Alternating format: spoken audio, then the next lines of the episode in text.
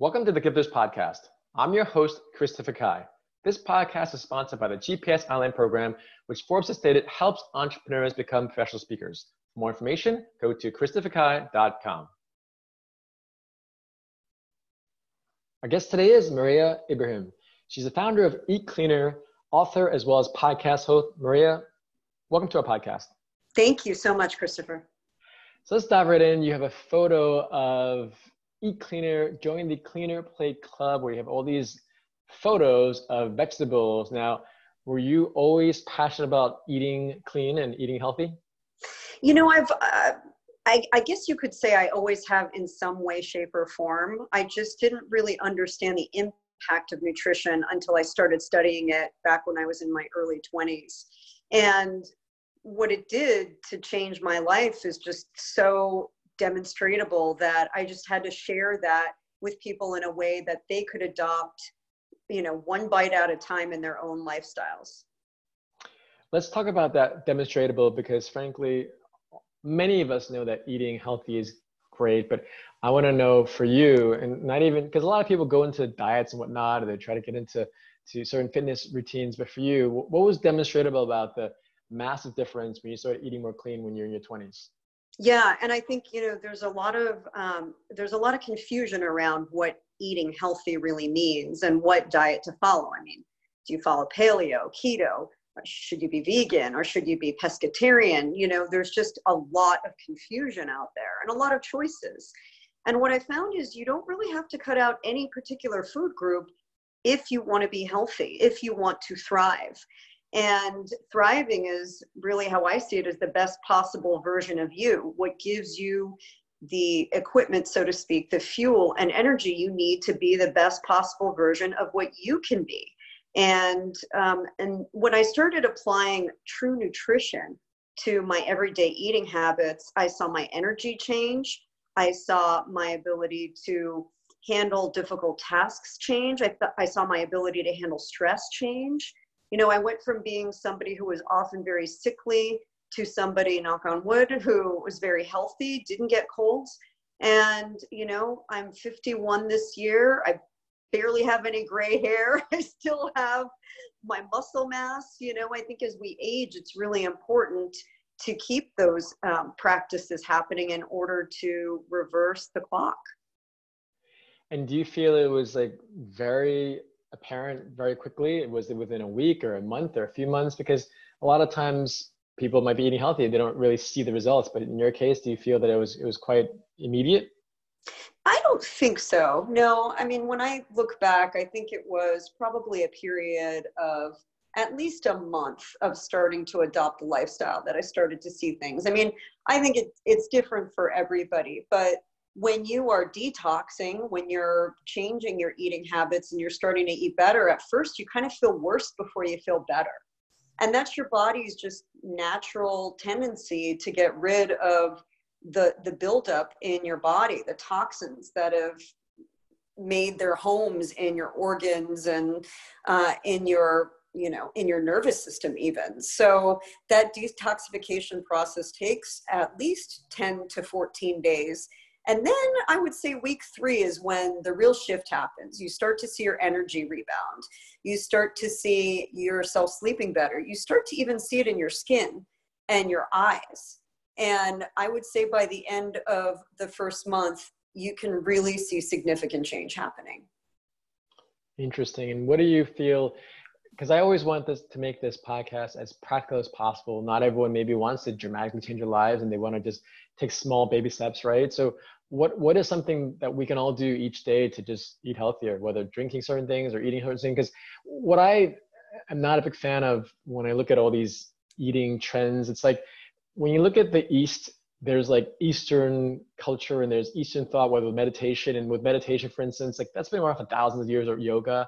And then with the Western world, how they work, it's like, it's just cool to have the paleo diet. Or it's just, it's again, it just sounds great from a marketing standpoint. I'm a marketer, I'm a business guy, right? So I get it, but I don't know how people start. So rather than saying, oh, you do this and that, it's like, what's some basic things where we can all do each day to eat healthier? Yeah, and I think that's really valid because everybody kind of comes at it with their point of view. I always, I have a few really easy baby steps. I think the number one thing is for people to eat more greens. And there's a lot of different reasons for that. Number one is it changes your palate. It reconditions your taste buds to crave differently. When you eat bitter foods, which greens are, then you start to cut the cravings of sugar and intense salt. So changing your taste buds is really the first path to changing what you enjoy eating. And greens are the most nutrient-dense foods on the planet, meaning you get the biggest bang for your calorie buck, filled with phyto and micronutrients that help you to fight disease, build your immunity, help you feel satiated, help you reprogram your brain to crave differently. I mean, there are just so many benefits. And part of the reason that I also, you know, am promoting the idea of eating more vegetables and non-starchy vegetables in particular is that, you know, we tend to lean towards eating just fast food, convenience food. And when you focus more on nutrition, you really are feeding your cells at a different level. You have to remember that food is information. It's not just a calorie. Calories can be burned off, but information is something your body takes in, and it becomes part of you, becomes part of your DNA at that point. And so when you eat more nutrient-dense foods, you really help to take care of your own DNA. And imagine if you haven't had children yet, you are actually programming the DNA of your future generations with every bite you take. Yeah, now that's kind of scary in that I'm not a parent, but I remember I do a lot of mentoring and whatnot, but I remember I had one client, he owned many Papa John chains of restaurants, and he was negotiating with school systems because apparently school systems allow not just Papa John's, but McDonald's into their cafeterias. And I was shocked because they're fast food. And yet someone in the government made it so that pizza is considered vegetable. So therefore that's part of the food group. So that's just ridiculous when I heard about that. And again, he was my client, but I was just a bit shocked that that's happening. So when you say non-starchy vegetables, what does that mean? Like not potatoes or? Yeah, things like spinach and broccoli and zucchini and, you know, any leafy green really, celery. I mean, the list goes on and on. I talk about them in great detail in my book, Eat Like You Give a Fork, The Real Dish on Eating to Thrive.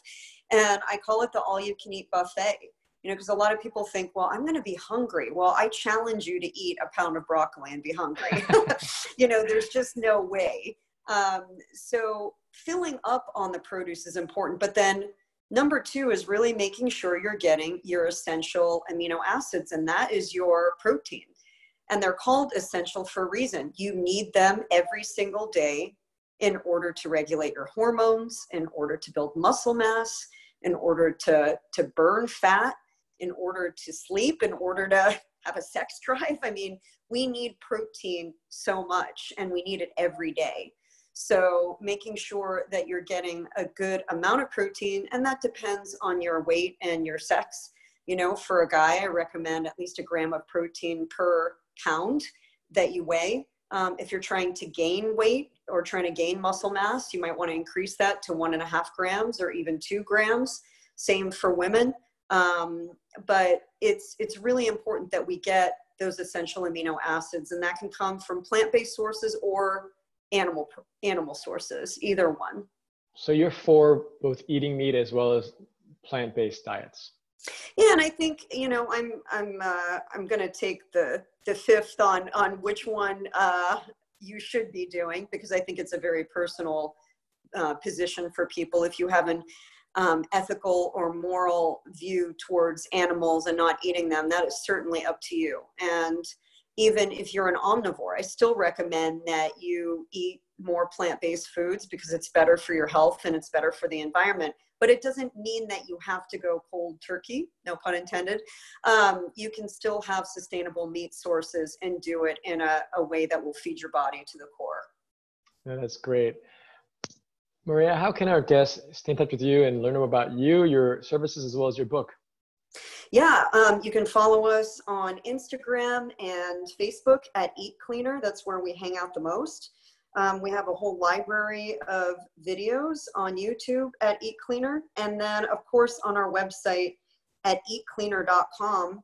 And you can even text Fit Foodie, that's FITFOODIE, to 22828, and you'll get a free 14-day clean eating reset with lots of great information that you can use to help you get back on track. Nice, Mareya. Thanks again for your time. Have a great day. Thank you. Thank you for listening to our Gifters podcast.